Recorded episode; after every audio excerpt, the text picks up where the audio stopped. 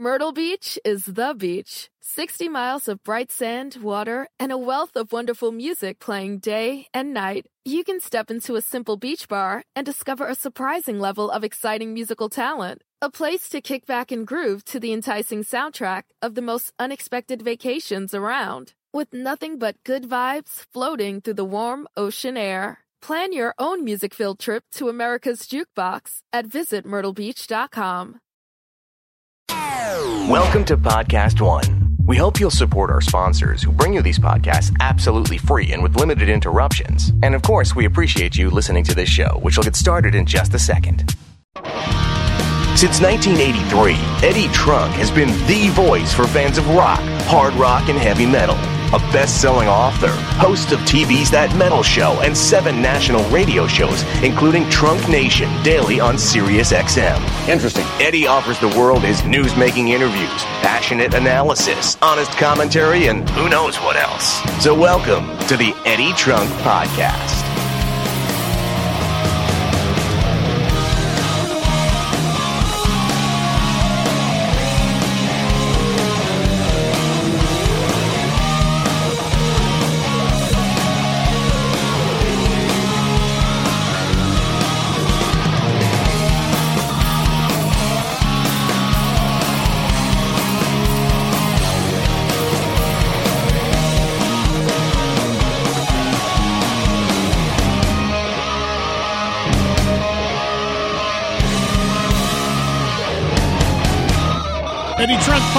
Podcast up and running for another week. Welcome, everybody. Thank you guys for hanging out, tuning in, downloading, streaming, whatever you do. Appreciate you connecting and listening to the Eddie Trunk podcast each and every week, which we have new episodes of on Thursday. Always free to download or stream via podcastone.com or iTunes. Hope everybody had a great week. I was in Milwaukee last weekend on my latest adventures. Had a chance to host shows with Saxon and Black Star Riders, who are both opening for Judas Priest, but are breaking off on nights off from the Priest tour, doing their own dates. And it was good to do that. I did a really cool thing there. The casino and promoter had me come out and do a Q&A with the band members before they played as sort of the opening of the show. A lot of fun, interesting idea, something a little bit different, and it was cool to do.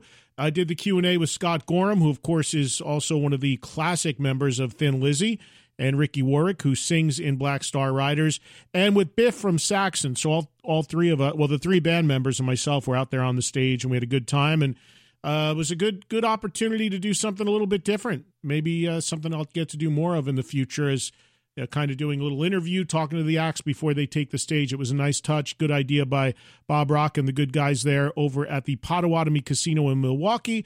I thank them for having me.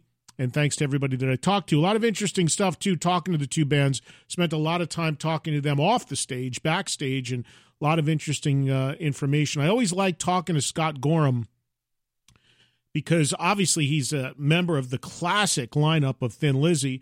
But so he's got stories for days. But Scott and I were talking about all kinds of stuff, including just how weird it is about bands that are incredibly popular in like England. And Scott Gorham, even though he was uh, born in in America and lived half of his life in California, he has lived in London for like the last thirty years. And Scott was just uh, we were talking about like Thin Lizzy and their standing in America and how different it is than other parts of the world. Where in America, Thin Lizzy's basically thought of as a one-hit wonder, which is crazy to people who live in England and Europe. And Ricky Warwick was telling me that a guy like Gary Moore, Ricky is from Dublin, that Gary Moore has statues of him up in Ireland.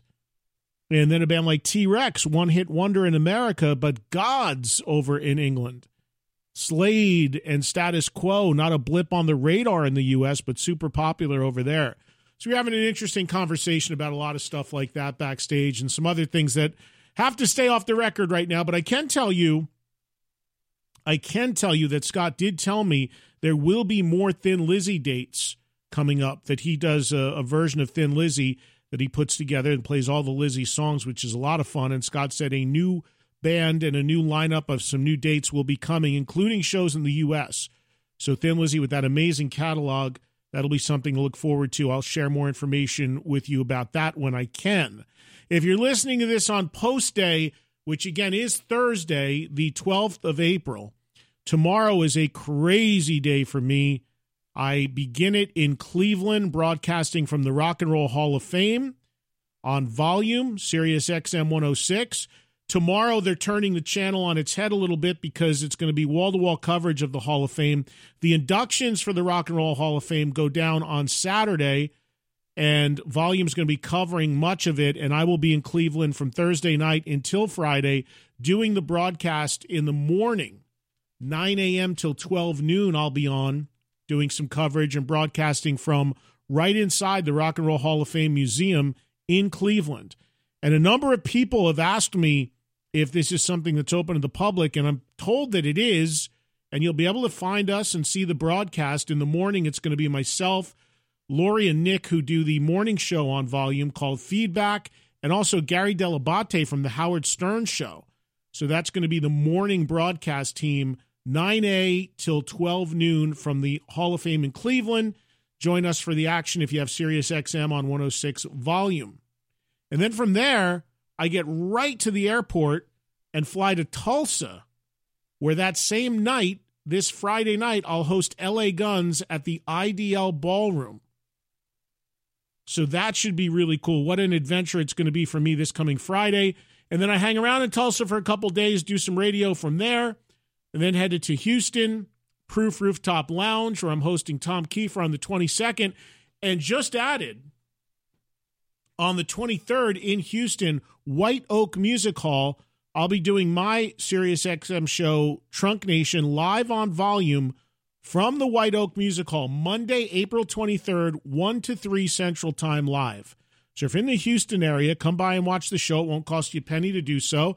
Maybe I'll put you on the air. We'll do a little free for all Monday, again, April 23rd for that.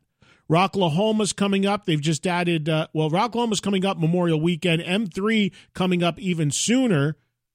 And that is, uh, they've just added some bands there in Columbia, Maryland. And that, of course, is the first weekend of May. And the Ride for Ronnie coming up in Encino, California, May 6th, all for the Dio Cancer Fund, which I'll also be hosting. So tons of stuff going on. Please keep an eye on my website, eddietrunk.com. All the details and information there.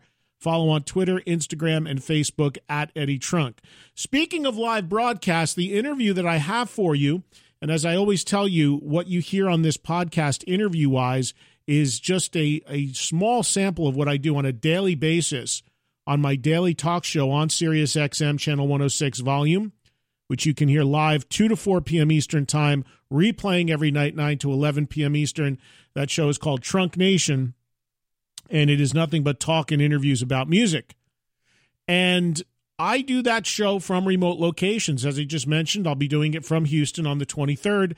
I got shows coming up from Tulsa as well. And I recently did some shows from Dallas. And King Diamond lives in Dallas. And I was able to get King Diamond to come over and do the broadcast with me and do an interview with me when I was in Dallas. And it was great to see him. He's an interesting guy. There are people that, you know, like Metallica, for instance, I mean, they absolutely love Mercyful Fate and King Diamond. A guy like Mark Tremonti, the same thing. I mean, they have their fans. King Diamond has built a huge career. And you know, I don't like everything he does musically. His voice is a bit of an acquired taste, but he's an interesting guy. I I mean, you listen to him and he's so much fun to talk to. He's got so many great stories. I know that he can be a bit controversial in his beliefs, which people don't fully understand sometimes, but um, just a, uh, a pretty iconic figure as far as metal is concerned, who's been doing it for a very, very, very long time. So I got a lot of respect for what he does, and he's like I said, always a fascinating interview. And when this originally aired a few weeks ago on Sirius XM, I got a tremendous amount of positive reaction to this interview. So I'm glad that I can bring it to you now for you guys, listeners of the Eddie Trunk podcast around the world. So coming up in a matter of minutes, King Diamond, and hasn't been doing much press, but he talks about a new record. He talks about a new tour. He talks about his earliest years. He talks about being a kid, uh, coming up in Denmark, some of the acts that he saw that really influenced him. I think you, whether you're a fan of his music or not, I think you're going to find this uh, interview pretty interesting and entertaining. At least I hope you do. Also, quick note brand new Trunk Nation t shirt just released in time for the spring and summer. Very cool, sort of flaming microphone design. Check it out. Merch store on eddietrunk.com. Hit that, and you'll see the brand new design. Brand new t shirt just released for the 2018 summer. Have a look for that. They'll also be available at M3 and also at Rocklahoma at the merch booths, but you can mail away for one right now. Just go to the merch store, see all the merch, including the new shirt there on eddietrunk.com. While you're there, all my appearances, there's a ton of them on the homepage, the blog, which is the Trunk Report. Email me through the site, sign copies of my books. It's all there for you on my website. Final note July 1st, important date, mark it on your calendars if you have Access TV, and that is spelled AXS on your channel grids. I have a brand new show starting July 1st. It'll premiere on the 1st of July, 9:30 p.m. Eastern Time, 6:30 p.m. Pacific. Trunk Fest. Me covering music festivals. Hope you guys watch it. Hope you enjoy it. Very excited about this. Very excited you'll finally get a chance to check it out. Trunk Fest 9:30 p.m. Eastern, July 1st on Access TV is the debut. Mark it. Get ready. More when we get a little bit closer. King Diamond standing by. An interview that I did with him from the Guitar Sanctuary in McKinney, Texas. And I think you're really going to love this. It's coming up next on the Eddie Trunk Podcast. The Eddie Trunk Podcast.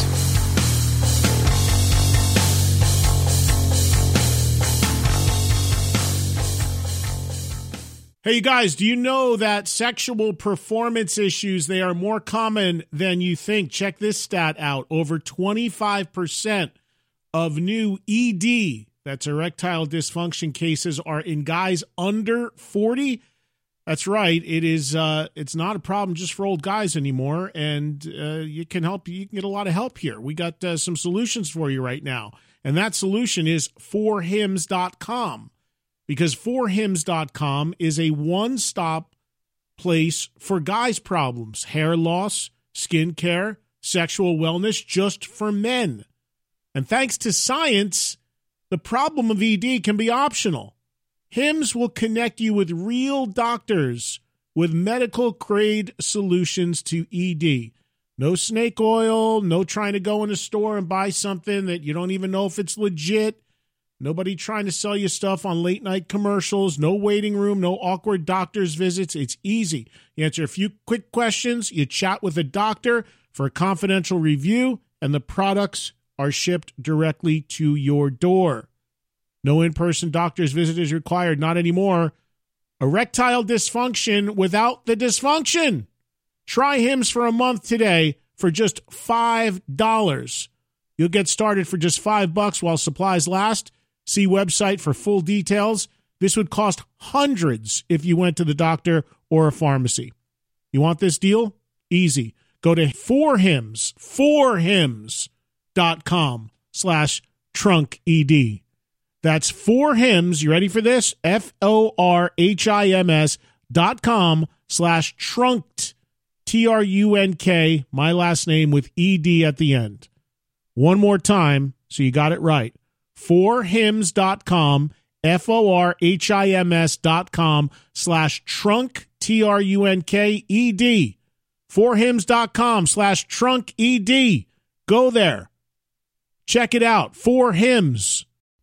What's it like for you watching games of your son coaching? Agonizing. It's a family affair on Attack Each Day, the Harbaugh's podcast. You know, I didn't know there was actual work here. Recent guests include Rich Eisen, John Harbaugh, Judge Judy, and John Madden. I thought one of the greatest jobs in coaching in the NFL was Jim's first year with the 49ers. Exclusively on Podcast One Sportsnet. Get episodes every Tuesday on Podcast One and Apple Podcasts. Great time to be a Wolverine. This is the Eddie Trunk Podcast.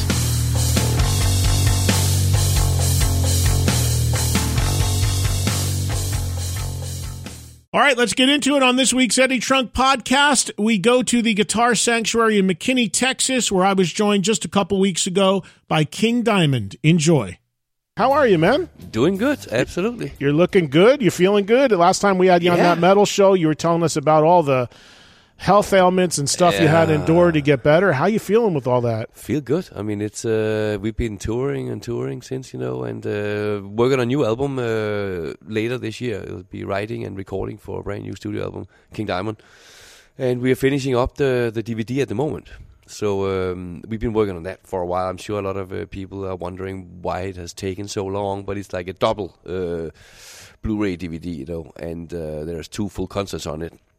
But it's the way we recorded it, the way it's been edited, that is very unique. I don't think uh, our fans will have seen anything like it ever before. How so? What what did you what are you trying what are you what's the goal? The, What, the two concerts are there's uh, Graspop, uh, so that's big festival, you know, with a big production. Uh, uh, they both are, have the same production actually, but it's a big place, of course, with uh, thirty or forty thousand people.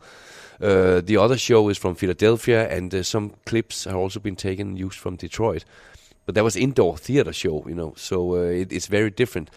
But on the entire tour, uh, both tours, we uh, recorded uh, ourselves nine GoPros every night. Wow. on the tour, placed different places in a coffin, on uh, what is it? The lanterns we, we hold and use around uh, the grandma's wheelchair had a thing on it. You know, on guitars, on just railings, and it was everywhere. You know, we didn't even know where they were until afterwards. We like, or we would get surprised and say, "Oh wow, there's one of these again." So they had a lot of this. You can imagine really uh, unique angles, I would think, right? you will put never 'em- you, you'll never see them from, from other bands because you you would have to to have a guy standing with a camera, Right. You know? And and there's there was 25 shows that we did it to, and then the the two shows that they did with nine pro cameras on top of it, you know. So but we had all these other angles. Uh, uh, multiply by nine, uh, 25 shows. I mean, the editing must be taking forever though, because the more cameras and you have to. That's, That's the- the more footage you have to look at, right? the deal, and we we are ninety eight percent done with the Philadelphia show, and it uh, has blown my mind away. I can't. Uh, every time I, I watch a few songs from it, uh, I see new things I didn't see before because there is so much. It's as if you were given a a 10x VIP pass, but you would still not see all that, even if you stood there and saw it for yourself. Because uh, I'll suddenly be walked second floor uh, across the bridge uh, straight towards you. You know, or the actress has a lantern in her hand, and uh, it's the one that's filming me coming towards her. It, it's crazy angles. You know, it, it, it's really interesting. So you have two completely separate shows that you're going to Yeah. put out like this on DVD. Yeah, And so one is Philadelphia, and the other is Graspop. which is in where Sweden. Uh, that's Belgium. Belgium. Uh, yeah, Belgium Outdoor Festival, big one. There's also some clips from uh, Hellfest mixed into it here and there for having more angles even. So, right, Uh, right. And this is from the most recent touring you did. yeah, uh, 2016 uh, in Europe and 2015 over here in the US. Was it was it already too? It's crazy. that- long ago that you did the U.S. stuff. It's crazy. Because I remember, you know, not being able to make your show. I know you did your show in New York, and I remember I was bummed I couldn't get there. But I know that you you did a lot of shows, and I know the shows were really big, and you brought your full production into everything. I mean, people everything. were raving about what you were doing, and then you went all over the world with that. Yeah. I mean, we went uh, now. Now, when- we start again here, there's there's so much that has happened for us that is really really cool. So we are finishing this off. It'll come out this year for sure, you know, and uh, it will be very very unique. As soon as it's done, I mean, Andy LaRocque is coming here to to uh, Frisco in. Uh, as soon as the DVD is finished, you know, it'll be a matter of two, three weeks. Mm-hmm. Then he's uh, showing up here to uh, initiate my uh, home studio, where I'm going to do all the vocals. It's it's complete, For another record, yeah, for a brand new King Diamond studio album. have you? And is the music done yet, or you? The music is not done yet. That's what we're going to start writing. So you but, work but with my Andy- storyline is about eighty percent done. Can you reveal where you're going with it, or not yet? Mm, rather not, but it's, Okay. uh, there, there's there's some uh, very unique things I'm putting into it this time where. Um, you will relate to some of the sounds you hear on it because it's uh, sounds that uh, you will hear uh, on certain days uh, in your own life or your private life. You know, you you're outdoors or whatever, and you might hear certain sounds, and you will guarantee think if you heard the album say, "Wonder if that thing King talked about could have happened when I heard that sound here." Because it, it has, uh, I shouldn't say so much, but I want to talk about it. You know, I've I told, uh, yeah. I've told our new management King Diamond has a management for the first time in our entire career. Oh, We've Slagle always- must be happy. I think he is. so, I, I was actually the one asking him for uh, for uh, if he had somebody that could help a little bit with all the the statement calculations because it really started to fend me up, you know. And he said, "Yeah, I think I might have someone." And then he put us in contact with. I didn't know who he had in mind, and suddenly we were having meetings with with some managements, and uh, we've signed up with uh, Five B Management, which is uh, uh, Oh, Corey and those guys. uh, yeah, Corey and. Bob. I know those. Those are great. Yeah. It's a big Oh, company, yeah. man. Yeah, So that's much. great to have Yeah. that sort of stuff behind you. They got Slipknot and uh, yeah, Megadeth, uh, Stone Megadeth, Sour, yeah. Trivium. I think they have a, a bunch of uh, very very cool bands. So Wow. so we'll be uh, they're already working now on on uh, uh, with our our super booking agents, which are also major AGI. You know, uh, Michael Arfin and Nick Storch. Mm-hmm. Uh, who are working on the the, the uh, big festivals over in Europe for, for 2019, and then there will be, you uh, everywhere. so you you went through so much to to with your health Yeah. when you were on that metal show. We talked about it with your Yeah. heart and everything that you've had heart surgery Yeah. and all the things you've gone through. Yeah. This tour that you're documenting on this DVD that was really the first big undertaking you Yes. did since all your health stuff, right? Yes, How did. did. you feel? How physically? How did you feel every night going out there around the world and playing? Because it was the first time you did it since everything. up and down the stairs to the second floor. You know, I mean, I'm doing everything that I would uh, normally do. Uh, I'm careful. I'm. Uh, you have to be careful when you're up and down these stairs. You know, but uh, it went absolutely well. I mean, I'm in uh, pretty good shape. Did you Uh, did you have to go through did you go through any sort of training? I mean, you look great physically. I mean, did you did you do anything different in terms of No, to I get just make I, sure you had your wind and make sure you're able to sing and move? I walk a lot. Uh, I, I do what the doctors have told me, and that is uh, walk four times a week uh, for uh, 1.5 miles. And uh, so walk fast there. And it doesn't matter what the weather is like. I know my wife doesn't like so much when it gets hot and clammy here. Sometimes it does, you know. Humid, yeah. That's what I love because it gives me that extra challenge, you know. To I get through that stuff, I get through any show, you know. So it's uh, it, a lot of that stuff and then stay in, in, in shape, and then singing in my home studio, you know, a lot to to keep uh, in shape, be ready to to do uh, the, the the shows when when they come. The, the worst for me as a singer is that I'm the one in the entire band that gets the least oxygen, because you know I take a big breath. And then I have to sing and let it out while that breath is lasting before I can take my next breath. The others can, you know, and, be playing. You know? Right, So it's uh, th- that's a challenge there, you know. But um, there was a couple of shows where we had uh, some uh, what do you call those? Uh, it was medical people, but they were not. They were there for for just for EMTs, emergency Yeah. medical guys. Yeah, they're just there. they were there to watch the show, but it was good to have them there just in case. Exactly. You're thinking like, you know, hey, you never know. But they actually, uh, one show uh, measured me and my my blood uh, oxygen and stuff like that, and they were very surprised, you know, how how great it went. So it's, I stay he- healthy, you know. I um, I drink the right things. I'm totally hydrated nowadays. Also, I make sure that I. Um, For people that don't know and didn't know the story, you had open heart surgery. Yeah. And you, you had did you have actually did you actually have a heart attack or you almost had one? and it was a heart attack. You did Yeah, have a heart attack, yeah, right? Yeah. And then and then they did you have to be revived from that? Uh, no. Did you they- lose consciousness or No. Uh, they took me to the hospital. They were hospital was about uh, two minutes from my house, so uh, I can see when when we take our walks. were you here in Texas? You were home Yeah. when it happened. Yeah. Well, that's good. At least you're yeah, you're it was nearby. very good. Yeah. Yeah. So it's uh, and it, it was uh, strange coming in there, and then suddenly they they uh, check you up, and they had to go in with a camera, you know, and up and look at the heart uh, inside through the veins and all that. And uh, they came back and said, okay, that little thing went well. Uh, you were semi uh, alert during the whole thing, and then uh, they said, but it doesn't look good up there. We have to go in and do a triple bypass. And like, okay, what is this? The next day, I'm signing papers for all kinds of stuff if I die. And Yeah, all sure. all that stuff. It suddenly uh, reality hits you very hard in the face, you know. And uh, as soon as What did came, they say was the cause? You smoked for a long time, I right? smoked for a long time, yes, but uh, that of course is a, a reason. Uh, but uh, just as big a reason was the the hereditary stuff, right? you have a family history of Yeah. of, of heart Yeah. disease. Yes. Yeah. Yeah, I do. Yeah, I do too. I mean, as we get older, you got to keep up with that stuff. Oh, and absolutely. You, and you look at your family history stuff, and that's the best indicator that that, that could Yeah. dictate what you should and shouldn't be, you know, doing and trying to do, and and and what your you know your family history is is a big big factor. I was lucky with a very very skilled uh, surgeon that did it, and now uh, I have. Uh, I, I, I wouldn't uh, want to live without this guy. Uh, my Dr. Klein is my uh, cardiologist now, and uh, he brings me in every four months when we're out touring and stuff like that because he wants to see that I'm doing all right. Uh, Or I because thought of all maybe the he was a touring. metal fan. Is he a metal fan? well, he, he, you know what? The funny thing is, the first day I came into his office and we started talking, he, I told him I play music and it has to do with horror and all this stuff, you know. And then he said, "Horror? Wow! The the most horror song I've ever heard was uh, um, DOA with uh, Bloodrock, you know, who are from Texas." And they said, "Have you ever heard?" No. it is creepy. It is so creepy. And I said. Are you kidding me? You know Bloodrock? I mean, he, he came and visited us you would find day a metal cardiologist.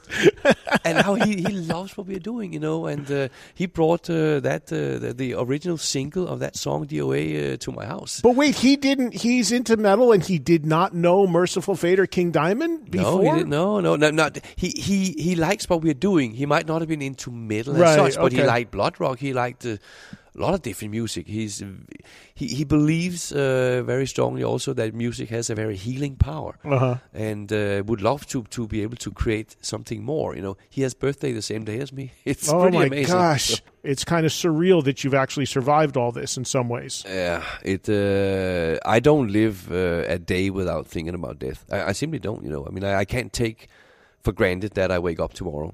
I'm glad when I do, but I it it, it it's something I have to live with. You know, and it's uh, it is weird. It, it's not as bad as it was right after the operation when we started actually taking walks, uh, me and my wife, where I had to uh, have confirmed from her that I was actually there. I would touch her shoulder and say, "You, you feel this, right?" Or I would fall asleep in a chair and I would wake up in, in, in a nightmare, you know, and uh, she would be there. Hey, it's okay, it's okay, and I'd be like, "What? I'm here, right? I'm here, right?" It was, it was very, very strange. I felt like in some ways that I didn't deserve to be here for some reason. Well, let, know. let me ask you about that. Did you know? Did that change your views on anything? I mean, people know you are. I mean, we've talked about this before. Your views on religion and things like that.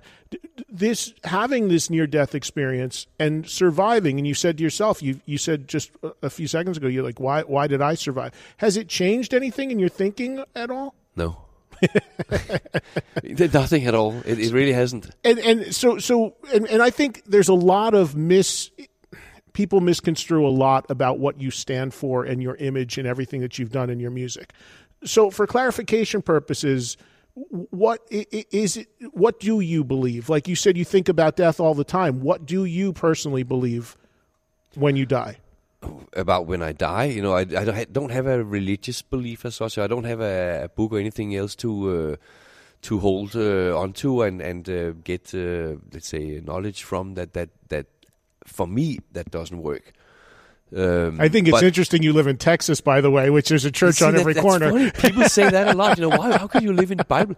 I don't even see the Bibles around here. It's like No, but the- the you drive driving here. I passed 15 churches on the Parkway I, that, alone. that I noticed, you know, and I think churches are beautiful. You know, I mean, Yeah. it's like uh, I love the architecture. I love to be in them too. You know, uh, for looking around and, and seeing what's, Right. what, uh, how they were created.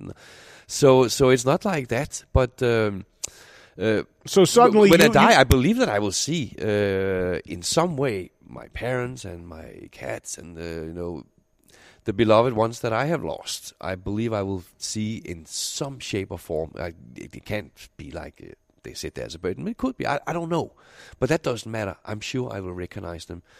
But that's not a thing to form a religion around, if you know what I mean. It- But you know, there's that thing, and I mentioned this to you on the TV show too. People say uh, they have what they call deathbed conversions, where they're, Yeah, they yeah, think yeah, they're almost going to die, Oh, yeah, yeah, and they don't believe in anything. And all of a sudden, they they recover. And they're like they suddenly get are scared, like, oh, I better do right. now. They hold the Bible above their head the rest of their life. For you, you're still you're still what what? How would you describe what you are? Would it be agnostic? Would it, what would you say? What, if I see suddenly someone when I'm on my deathbed that's standing with a pitchfork and haunting his head, maybe I think about That's it. you, but- so That's who's coming for you. yeah, yeah, yeah. So, um, but he already has my soul. So, what does he want, right? Yeah, but but and you, the big big change in your life that happened in the last year Ooh, was yes. not religion, but this is the to me the most powerful thing that can happen to anybody. And you've had your first child, Yeah. so congratulations to you and your wife. Yeah, it's it's unbelievable. I mean, uh, Byron. Yeah, it's one it's- year old boy. Yeah, he's he one just- year old. Just turned one year. Yeah. You got your week. hands full. Is is how do you how you like him being a father? It's awesome. I, he's so amazing. I mean, absolutely. it is amazing, you know. So uh, it uh, it gives you uh, there's there's a lot of things that give you uh, more uh, what do you say like inspiration for continuing doing what you're doing. Oh, yeah. You know, uh, I want to go out and play more shows. Uh, 2019 seems like we will be playing more shows than we might have ever played uh, in a year in our career.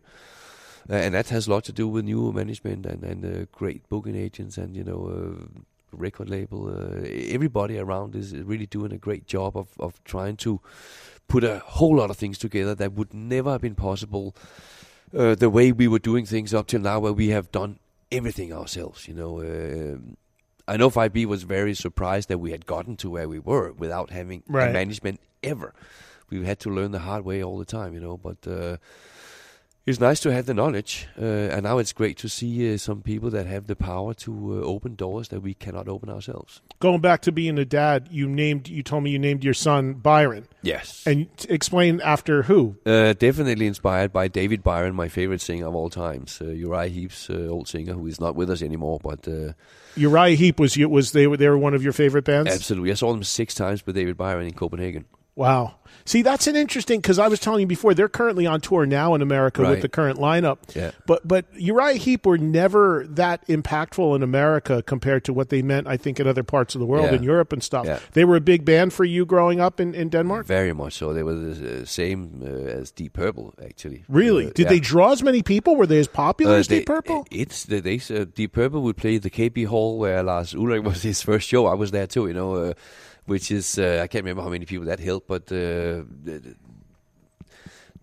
uh, Uriah Heep would play uh, the Falkoner Theatre or Tivoli's Concert Hall, which is almost the same size, you know. Uh, so uh, very very popular, absolutely. You know, back then you would see Slade, Geordie. I saw Geordie uh, several Brian times Johnson? with Brian Johnson there twice.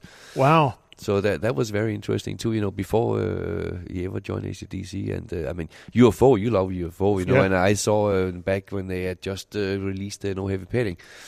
Uh, I hadn't heard the album at the point at that time, but um it was amazing. I never saw uh, uh, uh, Michael Schenker's face during the whole concert because he was just standing bent over his flying V, and uh, the hair Blonde was hair. in front of. Yeah, just that's all I saw. But it was amazing to see them, you know. And so I would go to all the concerts back then. Uh, I have the Thin Lizzy's autographs, you know, uh, that I showed uh, to the to the fans one day too, and, and on a piece of paper, which is actually the the uh, a flyer from a Blue Oyster Cult concert. Oh my gosh. I saw them at a Blue Oyster Cult concert. Four days after, I think that I uh, saw them playing Hard Rock Cafe in Copenhagen. Then I went to see Blue Oyster Cult uh, at this Tivoli's concert hall, and there in the bar was all Thin Lizzy. And that's where I got uh, the autographs. So I, I had them sign on the back of this Blue Oyster Cult. Uh, uh, what is it like a discography kind of like? Uh, so very interesting. Going back to having, a, I want to talk to you about some of the early days in Denmark too, and we're going to take some of the calls as well. But but real quick, going back um, to your son having a child. This is your first, right? Yeah. So at this point in your life, this late in your life, Yeah. Did your did your health scare have anything to do with the fact that you thought it would be good to have a child now too? The idea of having we've always loved children, you know, but it's always been like, yeah, well, we can't have it now with all the, the business. We're always Touring traveling musician, and all right. like, and then it became like, you know what? To hell with that. Uh, it's got to happen. People and if it's find way to happen, make it work. It's now, Right. Absolutely. He's he was six weeks old. Uh, six weeks old when uh, he was in Mexico City for for a, a show there. wow, So he was there, and then he uh, went with us to Brazil, Sao Paulo, and then he went to uh, Santiago, Chile, and Las Vegas. have you put the King Diamond makeup on him yet? Yes. No. no, no. and a little bassinet. He's got the makeup on. you know, because there's fans that probably envision that baby being born with the makeup already on, right? Of course, of course. And I already made him a little human bone microphone. Oh my God, it's funny stuff. All right, you have a little more time for us. You're, Yeah, you're- Oh, good. Thank you so much. We want to talk more with King Diamond. There's a lot of other things I want to get into.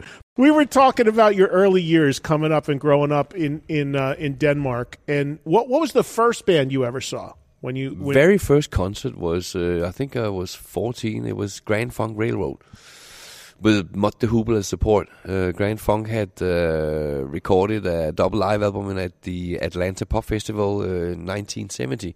And I think it was the year after they, they came to Europe and toured that exact same album.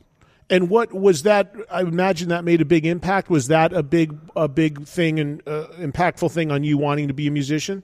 Uh, or were you I think already on your way before that? No, I was not on my way uh, before that. I just loved music before that, but this was my the first time my parents let me go to a concert on my own. Uh-huh. Uh, I was totally I, I with one friend, you know, same age, Right. and uh, it was. I mean, I can imagine how loud they were. Extra loud at that time. There was so much PA in that uh, place called the KB Hall, and uh, in Denmark. Uh, Unbelievable! It was so loud. I had barely any hearing in school for the next week. You know, uh, it, was really serious, and it had a huge impact. And then I, I started going to other concerts. I spent all my my allowance on that and vinyl. You know, And when did it hit you that as a kid that you wanted to do that for a living, that you wanted to be a musician, that you could sing and wanted to sing? Well, see, I didn't even know anything about singing. Uh, it, it was a secondary thing. Uh, uh, hearing Led Zeppelin uh, one and two, uh, I wanted to make that sound Jimmy Page was making. So you, were you playing guitar? that was the first thing uh, I, I saved up for a guitar, and I went in and and I bought a guitar and came back, and it didn't sound at all like Jimmy Page guitar. and and some some friendly neighbor that knew electronics told me that uh, you need an amp and a distortion pedal and a speaker to to make that sound, and I had no clue. So it was like I was starting from complete scratch, not knowing anything. I had made this is ridiculous. My first guitar was actually because I had a, a reel-to-reel tape recorder that I would record things on, uh, and I had uh, a piece of wood, and there was two nails in, and between them was an elastic band, and you can actually by moving the finger on it, and I recorded that stupid stuff, you know. And I would sit with a pencil and bang on something, you know, and uh, record them, and it was a four track, you know. So, So guitar was your first love. That was the thing. Yeah, that- So do you still play a lot of guitar? I write uh, at least two thirds of all King Diamond's music, and uh, half, uh, uh, maybe not half of Mercyful Fates, but lately half of Mercyful Fates, you know, uh, in the later years. But in the beginning, I I wrote uh, "Come to the Sabbath" and "Don't Break the Oath" and uh, "Gypsy" and so on. So Was it was it um, was it difficult for you when you when did you decide you were going to embrace being the front man and and being the singer versus guitar? Do you play a lot of other instruments besides guitar as well, or do you, Well, I get see. I can't read music. I never could. I, I know what an E and A is, but it pretty much stops there. You know, when the the guitarist, uh, I show them what it is I've written. You know, and uh, Andy will pick it out pretty much always. You know, but uh, Right. it's sometimes something says, "What on earth is that you're playing there?" And I show him like. Oh, okay, I see. Because he has to record the things, you know. He always he's much better than me, you know. So, um, but I, I enough. I play keyboards. I, you know, I, I played a lot of keyboards on, on the albums too, you know, and a little bit of guitar here and there. Sometimes there comes a, a, a thing I've done where I have a weird finger position, and, and it can be a little tricky to do it sometimes. Uh, and sometimes Andy will say, "Why don't you just do it?" You know, I mean, it's uh, much easier and faster instead of me sitting here half breaking my fingers trying to try and do that one thing. Uh, so we do that very rarely, but it happens, you know. And but Andy has has uh, made uh, an, an an extra effort, which is great, to learn my style of playing. So he's incorporated my style and technique into his playing, Oh, and see. he actually started using some of that in his own writing. So that that's really been helpful. Uh, but otherwise, it's. Uh, I played guitar in a band called Brainstorm at first, uh, and then uh, it broke up, and I had a, actually saved up for having a, a Marshall stack and a Gibson guitar. And uh, I was looking for another band. I was uh, looking at a grocery store where they had all these ads. Uh, well, right, right when you walk into the store, they Sure, had all yeah. these uh, looking for classified ads like yeah? yeah. And there was a band that said uh, style uh, Rainbow Deep Purple looking for a singer. And I tried to sneak in as a guitarist slash singer because I never sung before, but I wanted to see the band. And they didn't have a keyboard player, and yet they were playing that stuff. So the first rehearsal I came to, uh, they said we don't need a guitarist. We have a guitarist that that uh, we just want one. And I said, oh, okay. Well, I'll just go out there anyway. And then we came, uh, we met, and uh, uh, what do we what do we play? Uh, let's try Space Truck. Like, oh, what? Are you kidding me? I have never sung in my life, so I was. And they wanted you to sing Space Truckin'. Yeah, so I screamed so much that I guess I was the best screamer they had had so far. But I had no voice when I came home, uh, practically, you know. But you got the gig. yeah, Were were you able? So that was the first time you ever attempted to sing with a Yeah, band. yeah. And were you able to go up? I mean, you're known for your high falsetto. Were you doing that then, or did you even know that? more screaming. screaming. Yeah, but but I found out myself the way to make it cleaner and nicer, you know, and uh, and then we started to, or we played more. Uh, we got a keyboard player, you know, in the band, and uh, Black Rose it was called, and uh, it started sounding quite a bit like uh, Purple Rainbow, our own songs. Uh, some of it would sound a little bit like Alice Cooper, maybe you know, because it was uh, horror style already at that point. Already, that was what. Yeah, so, yeah. so was that that? That's the next question I was going to ask because you at at that point were you King Diamond yet? When did you adopt the name Yeah, King actually, Diamond? yeah. you started calling yourself At using that Brainstorm already. Really? Yeah, we we we. Where did the name come from? I have no clue. I, I Did somebody give it to you or? No, I came up with it. We we all uh, thought we were going to be so big quick that we had to have artist names because we had heard that that you know uh, bands always had these Stage English names. Yeah.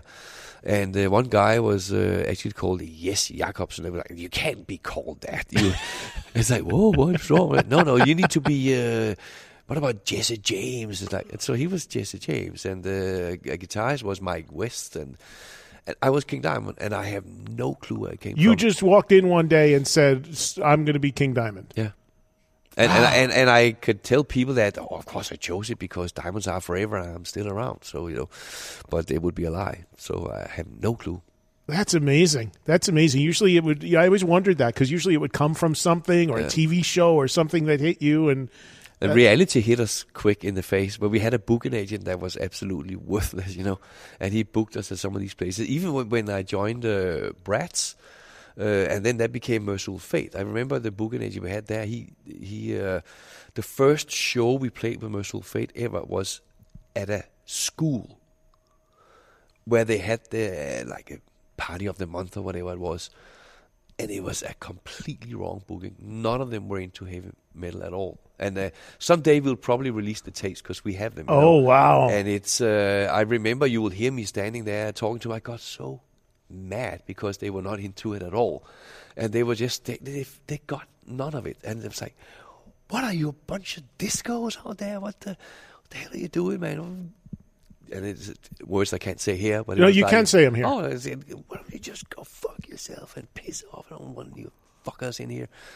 And then we had a trouble afterwards outside the show, and we ended up in a fight and all this stupid shit. That was Mercyful Fate's first show ever. oh my gosh! Completely booked wrong, you know. you should never have been in that place. From the get go, from the very first show with Mercyful Fate, was it always the the um, was the theatrical element always there? Was the Yeah, because the makeup was there, you know, the, the the weird costume you can say had already started there. It started with Black Rose. I mean, Oh, you were doing that in Bla- in the band was before. from from from Brainstorm was makeup. That was in '76 already at that. And what inspired you to go with makeup and, and a costume like that? I mean, where, what was the visual inspiration for you? There's a point? couple of, of bands, but the absolute first one uh, was when I saw uh, Peter Gabriel and Genesis in uh, '74. Mhm. Played in Copenhagen, uh, Falkoner Theater, and uh, they played the whole uh, double album, The Landmaster on Broadway, and then they did another, I think, almost an hour and a half of. Uh, Of the Skies and the musical but all, all the heavier songs from the early albums and the, the the way it was presented, all these different costumes and the makeup of Peter Gabriel, that that was what absolutely blew me. If I was ever going to be in a band, we would have to have a show like that. And then the the year after '75, I saw Alice Cooper, uh, "Welcome to a Nightmare," uh, blew me away too completely. You know. So a lot of people thought it was Kiss, you know, but that was not uh, what inspired me to do those things. You know, uh, I liked Kiss back in those days, absolutely. You know, I saw uh, their early concerts and all this stuff, but that was not where that came from. Uh, Genesis, you would probably not think of, but that's the first inspiration. But no, I Peter had. Gabriel was, was very theatrical as a performer. I mean, extremely, yeah. Yeah, absolutely. When you put on, when you talk about Kiss or Alice Cooper, or I don't know for, from Peter Gabriel's perspective, but I know from talking to people, the guys in Kiss and Alice, when you when you be put on the makeup and you put on the costume, even to this day when you Yeah. do shows, do you feel different? Do you do you you don't because sometimes they feel like they're almost it's like a superhero going in and becoming a different. Nothing changes. No, your, your, not at all. Your, your personality, nothing changes. It, it happens at the hotel rooms, you know. I do it there because it's more relaxing, and then I stand and I listen to uh, the through the set that I'm going to go sing now, and then that's so you I- get you prepare and you put makeup on and put get into your costume in your hotel prior to getting to the gig. Yeah. and then uh, you just get a arrive. You don't call minutes- an Uber, do you? you dress like that. I can tell you one thing: if they bring a if they bring a, a limo, I refuse to go in. I don't drive in limos. I, I that's something I don't feel right. Doesn't Uh, doesn't suit you. No, not at all. So, it, it- but uh, yeah, that would be great. a right? calling an Uber dressed like that. It's not Halloween. Who is this guy? we, we we had an incident once. Now you talk about that, you know, where a cab was picking us up after a show in New York. This is like really crazy. Um, the security guard was with me, of course. We had just left uh, after having finished playing, and there was that. You're cab- still in costume. Yes. Okay. And the cab has been over. He doesn't want to let me in because he sees me. And uh, the security guard sees people come out from the venue, and he gets, oh God, he, he gets panic. He gets in the front, says, "You've got to open the door for him in the back. You open the door now, now." And then the guy said, "No, no, no, no." And then he said to him, "You do it now, or I kill you." The security guy. Said that to the driver, and then he opened the door, and I got in, and he said, "Drive now," he told him. It was almost a kidnapping. Not quite, but technically close. You know, I I. I say, you can't sit. You can't talk to people like that. Are you insane? They threatened to kill he, him. He was from Denmark. He didn't speak English so well, so he he just went in panic there. A security guy. and then he started driving, and then he called in all kinds of weird stuff. You know, I said, "Oh God, we're going to be met by 15 cabs somewhere, and they're going to absolutely make an example out of us." But then I managed to explain to him, that, "Hey, hey, hey, it is not what it seems like here. Just let's all calm down." Right. I'm sitting there in makeup, sweating after a show, trying to calm this guy down because I don't want to be uh, accused of having tried to uh, Right, right, right. kidnap a taxi driver. Oh. What what have been what has been in and and I promise the callers we're going to get to you in a second, but just a few more things from me. What what has been some of the crazier circumstances you have found yourself in doing shows, whether it be with Mercyful Fate or King Diamond? I'm sure you've dealt with protests, right? Have you dealt with people like Yeah, but very few actually. Very few. Much uh, less than you would ever think, because uh, most of it had been uh, already made clear in interviews and stuff like that. Uh, what it's about, and what it's not about. I mean, even the the the the senator wives. Uh, over here with the filthy 15 list and all that stuff, you know. Uh, Oh, the PMRC stuff. Yeah, yeah, yeah, yeah. You were on that, right? Yeah, yeah. Into the Coven, Mercyful Fate was uh, on there. You know, it's I don't know what number it was, but there was only 15 songs. You know, and it, it was kind of like we were all like proud when we saw it in in uh, one of the for newspapers. sure. Yeah, it's like thanks. Oh my God, we would never have That gotten was the most coverage uh, Mercyful Fate would have yeah, ever gotten. Absolutely, that probably got us the first tour with Motorhead over here. Who knows?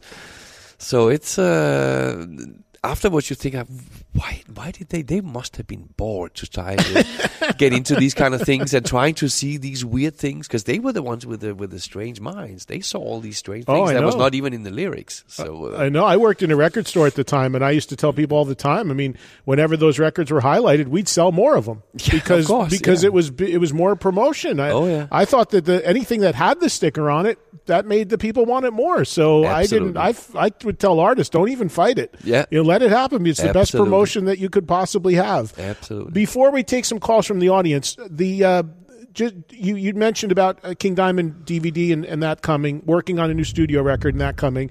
Do, do you have any plans to do anything with Mercyful Fate again in any way with any of the guys? But I've always said that I would not be against doing it. You know, uh, the, what it would take is uh, we have to have the perfect storm, kind of, you know, to make everything, all the stars have to align properly.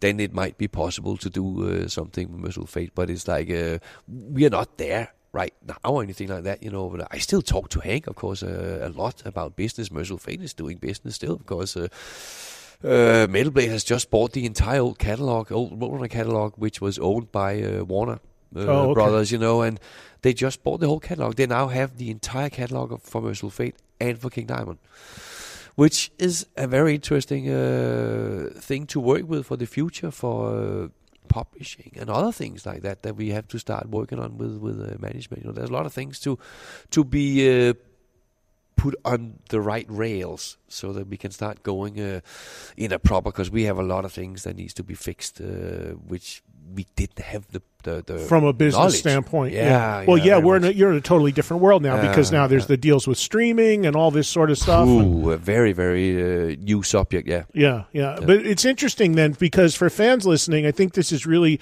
uh, uh, that are fans of of of, uh, of you, there, this is very exciting because it sounds like uh, you've you've gotten on the other side of all the health stuff. Thankfully, yeah. now you're feeling good. You've done that tour, which was so successful. I mean, you headlined huge events, big production.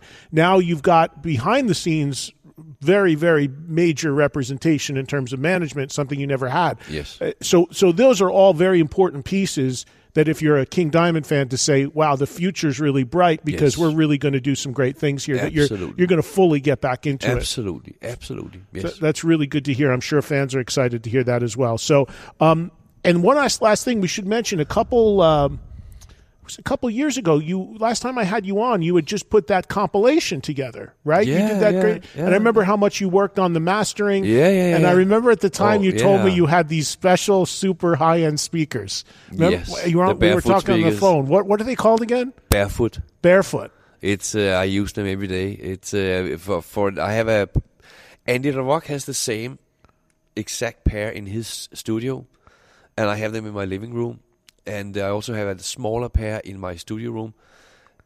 It's unbelievable. I simply cannot say enough good about them. They they are so thousand percent accurate, real sound, exactly what Are you? Would you consider yourself to be an audiophile? Are you big into audio? uh, You with, know, with that kind of stuff, yeah. I mean, and, and and getting those speakers, Andy warned me before. I said, once we go here, you are never going back to anything else. You can't. It's impossible. If you ever lose them or something like that, you have to get another pair though. You cannot do with anything else. They are that good, and that's what we're judging everything on, you know. And uh, I'm gonna also run the DVDs through that, but I'm not there at this point. I've been doing everything on a different system because I wanted to do a system that is closer to what everybody out uh, and around are gonna listen to it on, you know, so we know it sounds good uh, wherever people play it. But the last test is that I put it up there too, you know, and, and, and Andy know. But Andy uh, has mixed it together with uh, a guy called uh, Pontus Norgren, who's a guitarist for Hammerfall. He's also our live uh, audio technician, and he mind blowing. And he's done an amazing job together with Andy there. And I've been uh, coming in later saying, "Hey, I think the guitars could come a little bit here, and uh, the voice, you maybe a few more uh, reverb delays here on this part, and you know, coming with with."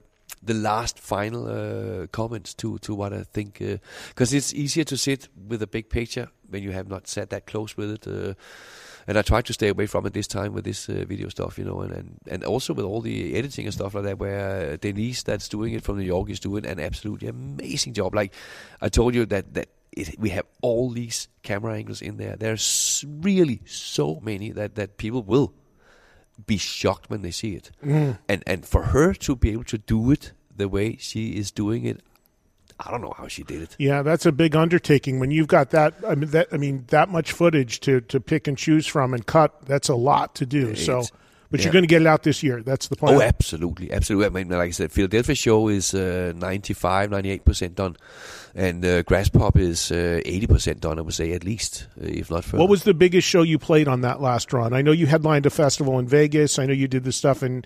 in what was the what was your personal biggest show or your favorite show you did on this last run of touring? Oh God! Was there one that are- stands out? Mm, several of them, and both Graspop and Hellfest, the two that, that was that is footage from, you know, uh, uh, was great shows. I mean, we we, we played also Copenhagen. We, we was uh, they they were each great. Sweden Rock was great. We Queen was there uh, playing late night, and we played after them. Of course, they're headliner. The same we played after Black Sabbath uh, in Hellfest and Graspop, uh, which was such a privilege, you know, because Sabbath played up till a little after midnight, and 1.30, no, not well, uh, twelve thirty, we would go on and play for an hour and a half till two in the morning, Wow, and people stayed. Sure they would. And, and it was Black Sabbath, and we were standing on the one stage, same size as the one Sabbath is playing on, looking over to the other side where they are now going through uh, a paranoid, and we stand behind the curtain. Of course, no one can see us, and it's like.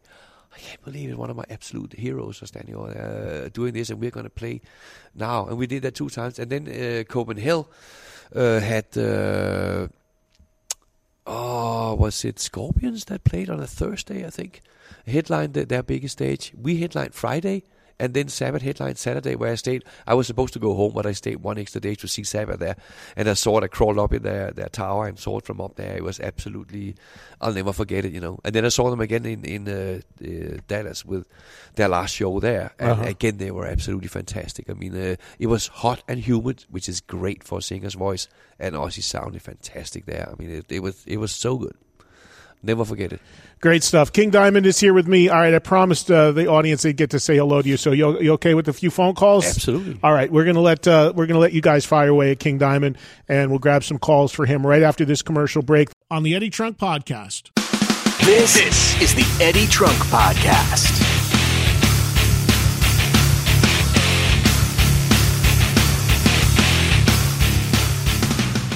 Hey, I got some useful car tips you might not be aware of. Check this out. A coffee filter and a little bit of olive oil can clean your interior. Removing excess weight from your car will improve gas mileage.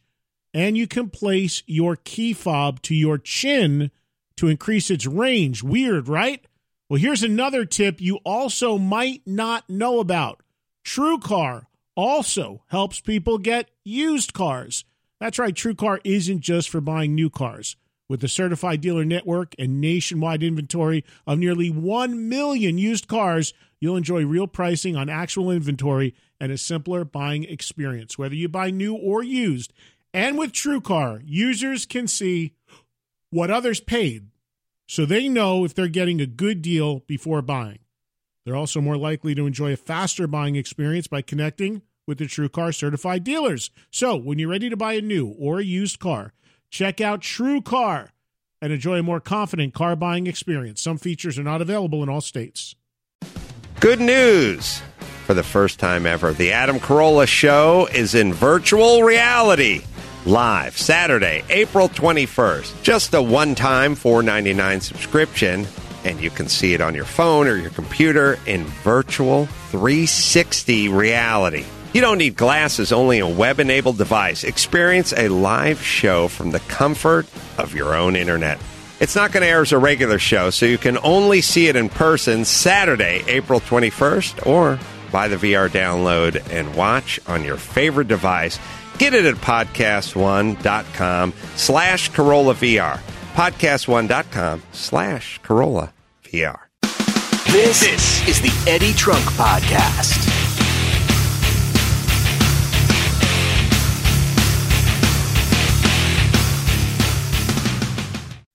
Let's get back to more of my conversation with King Diamond on this week's Eddie Trunk podcast. Ricky in Maryland has been waiting for over an hour to say hello to King Diamond. Ricky, you're on the air. Go ahead, man. Eddie, thanks for the opportunity, brother. Hey, King, how are you, brother? Doing good, man. How are you? Uh, I'm doing a heck of a lot better now that I finally get to talk. Man, I love to death, man. I love you, brother. I've been a Thank you, man, so much. years, man. Oh my God, Wow. it's a it's a it's a total honor to talk to you, sir. Um, Thank you. You're, you're amazing. You're amazing. I, I I wish I could say I saw you 35 years ago live. I, my first show was in uh, Virginia um, at a little place called Jack's. It was about 13 years ago. That was the first time I got to see you play live, and I've seen you a whole. I remember Jack's. Yeah. Yes, I remember sir. Jack's. Very low stage, right? Yeah, it was. It was a very Yeah. small place, actually. I think it maybe Yeah, only like 800 people, maybe. But uh, Yeah. dude, that it was an amazing show.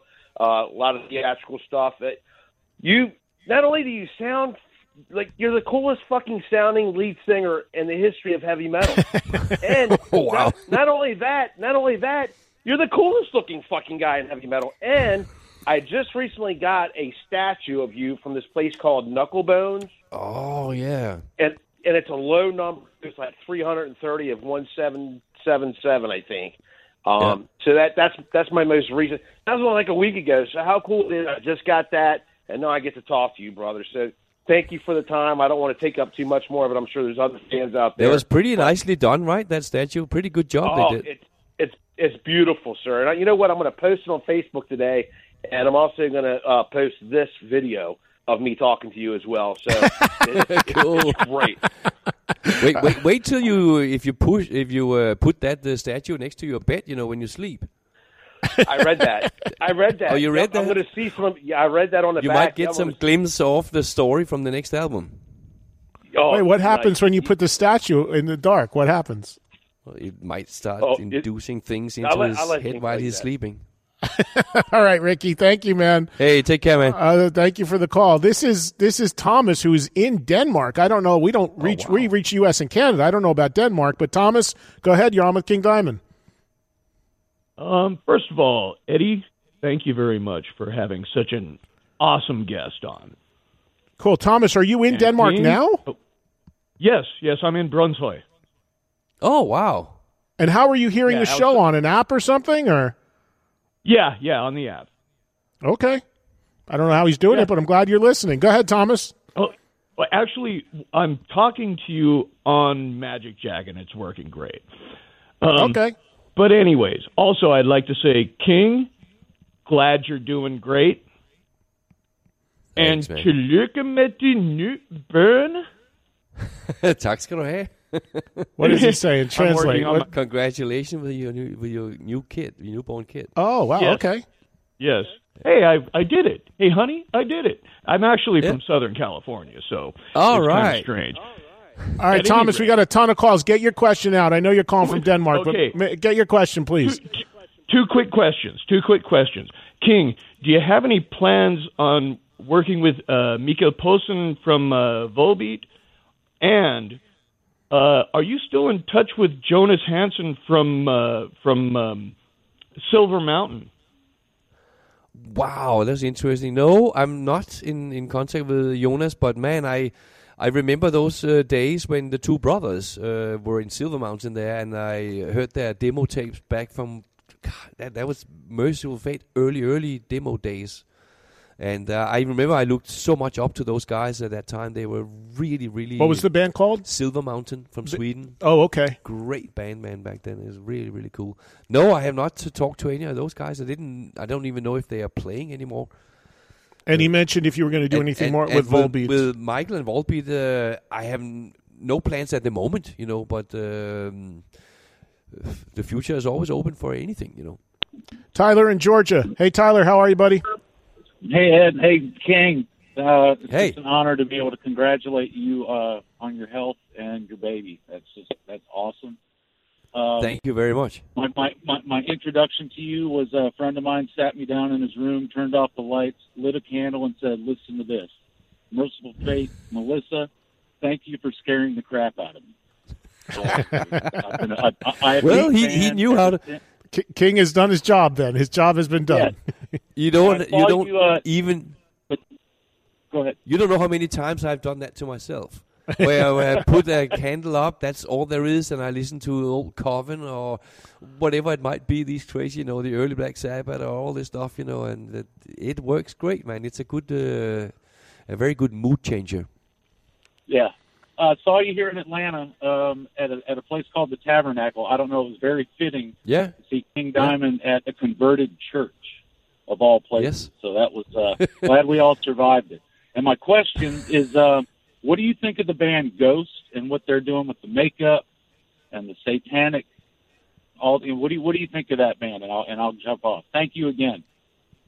Well, I, I would say about Ghost that uh, the last album, the third album they did, is uh, uh, half the songs there I really like. I think they're doing some really good stuff on uh, half of those songs. You know, like where I, for my personal taste, of course. You know, the other songs it's all done very professional. You know, uh, all the, the the production people that are involved there is very very highly skilled. You know, uh, it it took uh, some time to. I have listened to the first albums too. You know, but. Uh, you know, everybody has different taste. You know, I, I like it. Some people can compare a little bit to Mercyful Fate sometimes, you know, and say. But for me, you know, like you, Mercyful Fate can barely start a song without there having to be a long guitar solo. It's this crazy whatever we do, you know, Mercyful Fate. And that was not exactly the way that the Ghost uh, approached their stuff. So, I mean, I don't hear Ghost being like Mercyful Fate at all, which I am glad they aren't because uh, why would you want to be that? You know, you want to be yourself.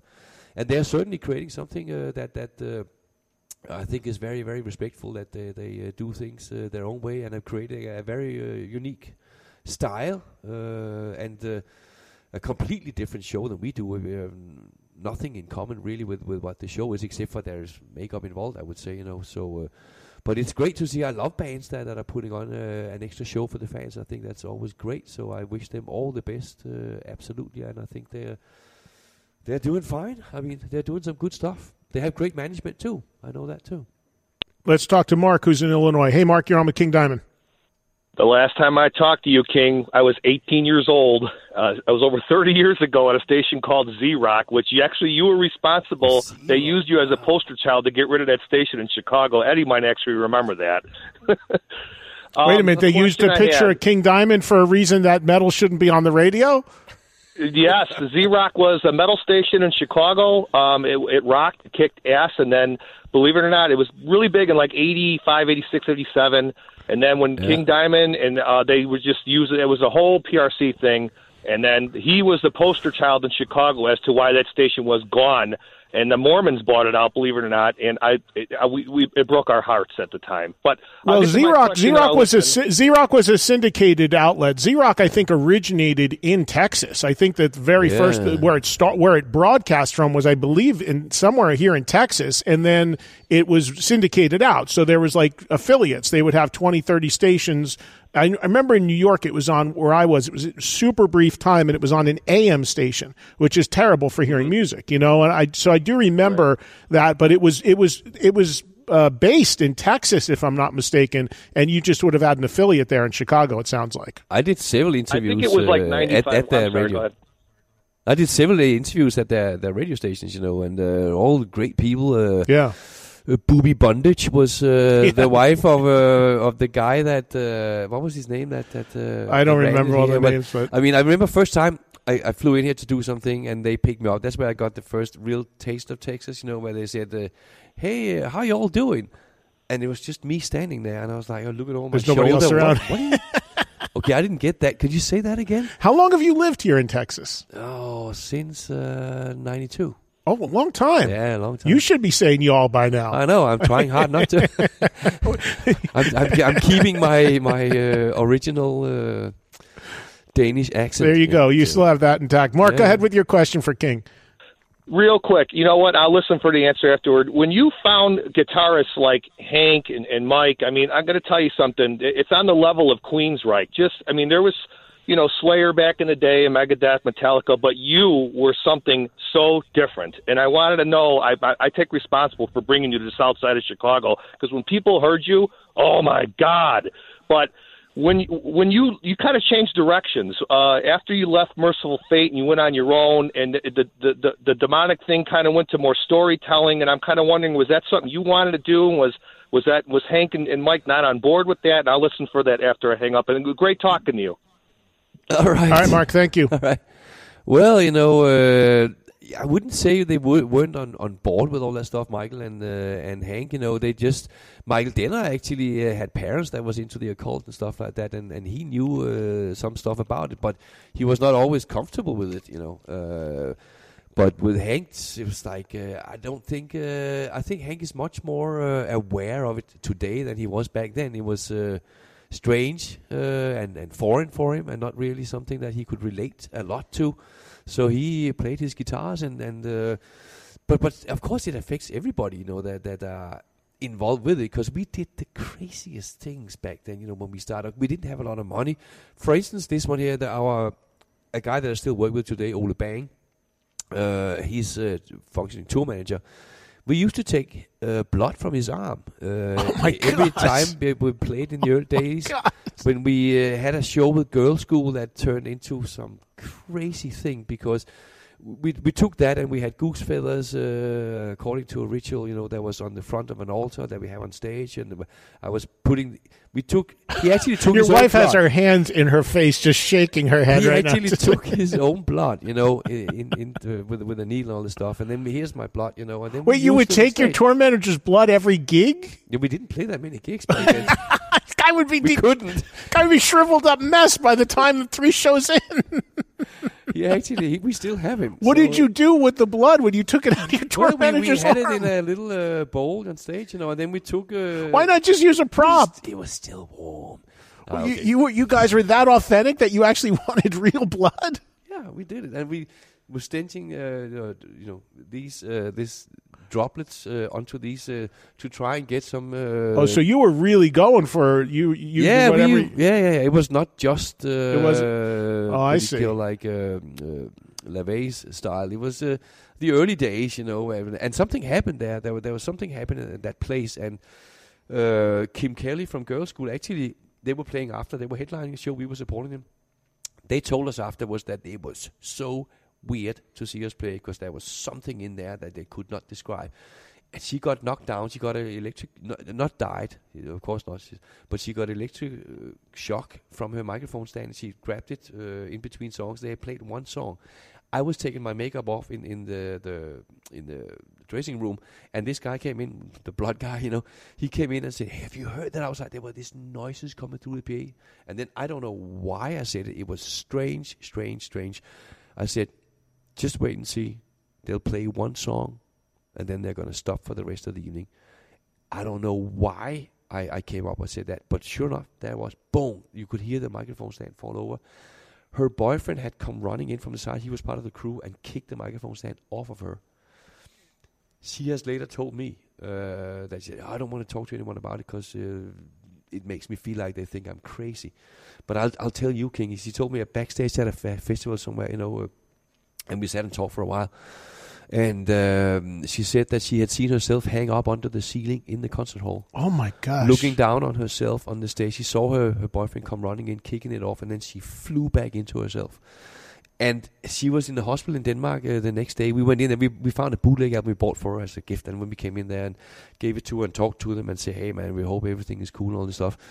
Um, and on the radio the next day, the promoter was talking. And he was talking about the incident. The Danish police had come and measured all the electrical installations and all this stuff because they had foreign gear. Nothing was wrong. Nothing was wrong. And he ended up saying, I don't know what was here yesterday, but there was something and it should not have been here, he said. And I hope it never happens again. Oh my gosh! It was absolutely weird. We have it on tape at home. It is On is- video? No, we have it on on, on cassette Audio. tape. Yeah, Uh, unbelievable. It's creepy uh, stuff, you know. But uh, but it- she was okay and all this stuff. But uh, we haven't done it since. We are not going to do it since. But it, you know, you you you think some things sometimes. Uh, but um, But I've, al- I've always respected these things a thousand percent, and will always do it. You know, that's why I have a very natural relationship with the occult or the other side, whatever you want to call it. You know, and it's it's. Uh, you know that too. From home, we have four spots in our house now that that uh, has uh, these cold spots where. What are they called? Cold spots? Yeah, there's something there. You know, uh, one one of the things is probably uh, an old uh, SS uh, officer. I think that we have in the house.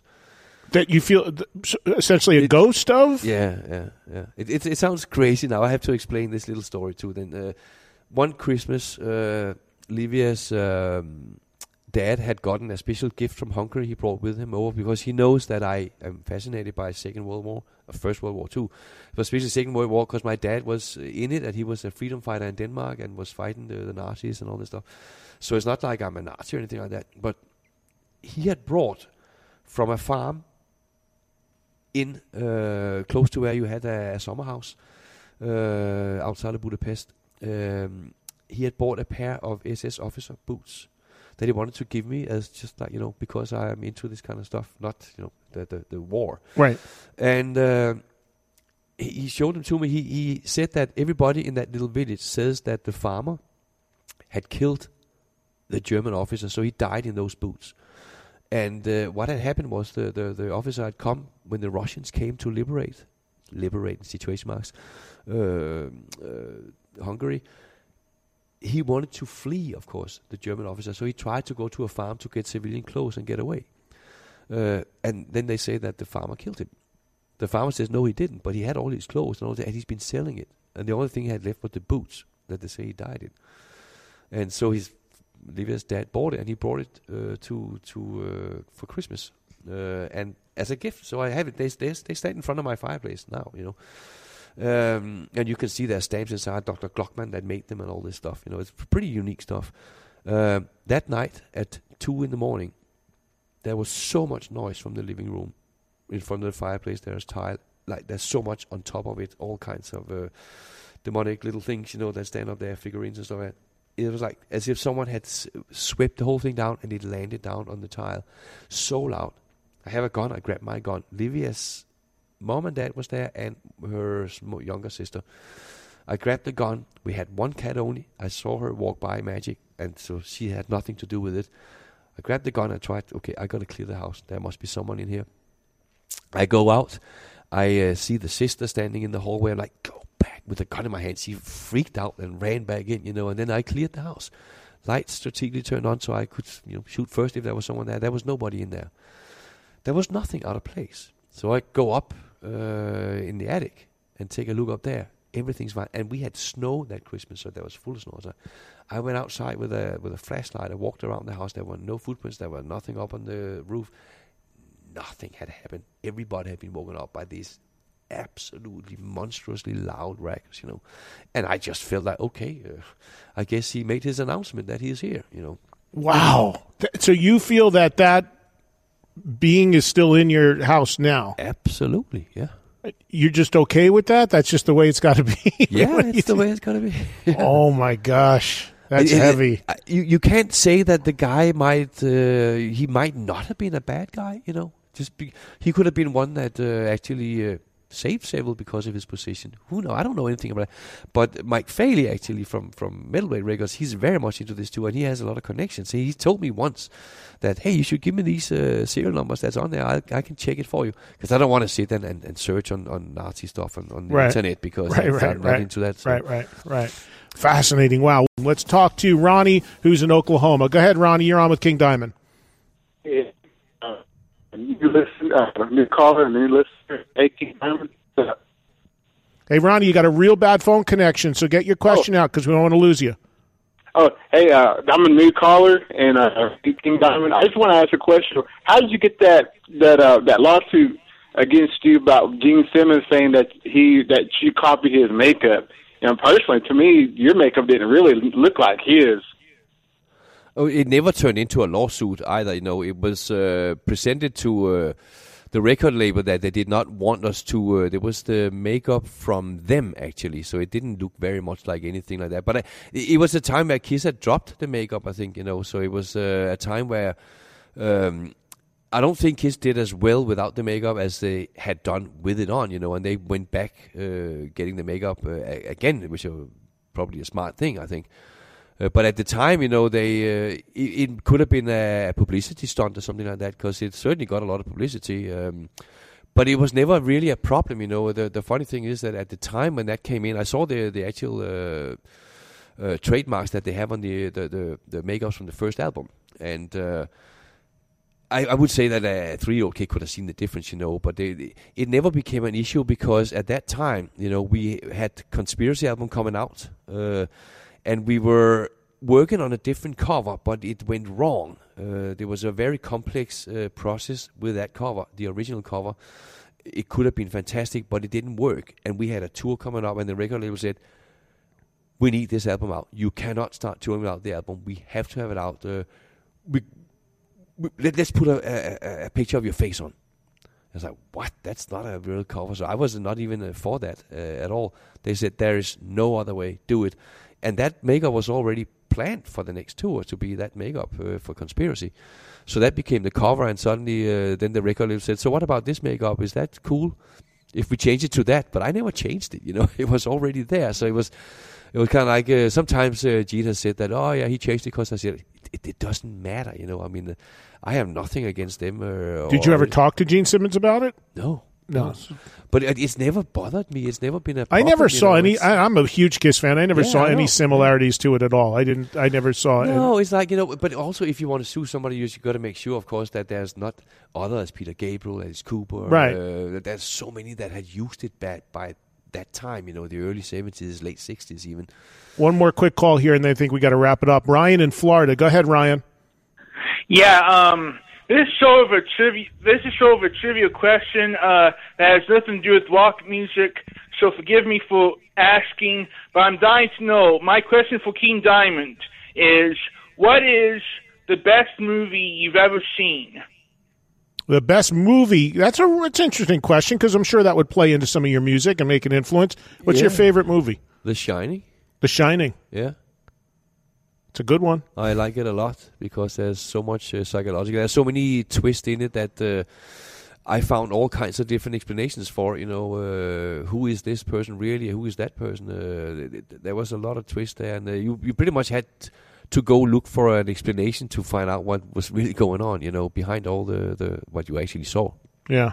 Well, listen, I can't thank you enough for taking the time here to, to join me today. Absolutely, my pleasure. It was It's really. I, I could great. do this. Uh, come here once a month and do the show. Great setting that we're doing it at. it's fantastic. Great guest. It's been Fantastic. awesome. So I appreciate you coming I'll be by. here next time too if you want. Yeah, and and let me. Well, we'll do something more when the DVD's ready, right? Absolutely. So we'll I get mean, ready if, for uh, that. yeah. It sounds like you're going to be doing a lot of cool stuff coming up Yes, now that uh, you've got all these pieces so in many- place. We have plans uh, have been set now for the next three years actually. That's awesome. Yeah. Awesome. And congratulations on your son to both Thank of you you. so much. And most importantly, your health, man. You look Thanks. great. I'm glad you're Thank you doing so so, well. Well, thanks to King Diamond on the Eddie Trunk podcast this week. Thanks to the Guitar Sanctuary McKinney for hosting me. Thanks to King for making the time to come over and sit in on the show. I hope you did enjoy that interview. Remember, the Eddie Trunk podcast is new every Thursday, podcast1.com and iTunes. Remember, when you shop on Amazon, be sure to do it on my page. Start at amazon.com slash shop slash Eddie Trunk.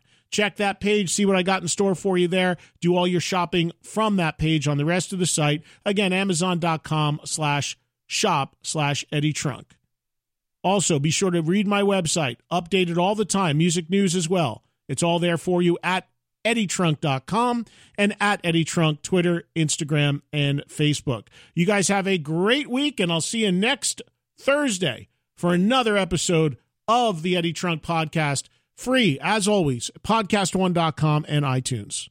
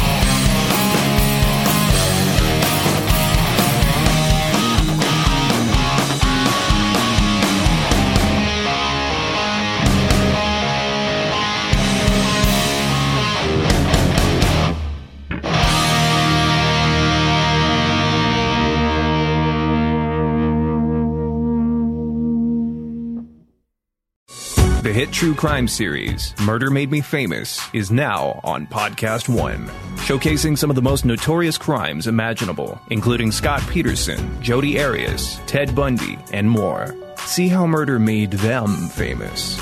New episodes starting every Tuesday on Apple Podcasts, as well as PodcastOne.com and the Podcast One app. And check out the new season of Murder Made Me Famous starting Saturday, April 14th on the Reels channel. Myrtle Beach is the beach. 60 miles of bright sand, water, and a wealth of wonderful music playing day and night. You can step into a simple beach bar and discover a surprising level of exciting musical talent. A place to kick back and groove to the enticing soundtrack of the most unexpected vacations around. With nothing but good vibes floating through the warm ocean air. Plan your own music filled trip to America's Jukebox at visitmyrtlebeach.com.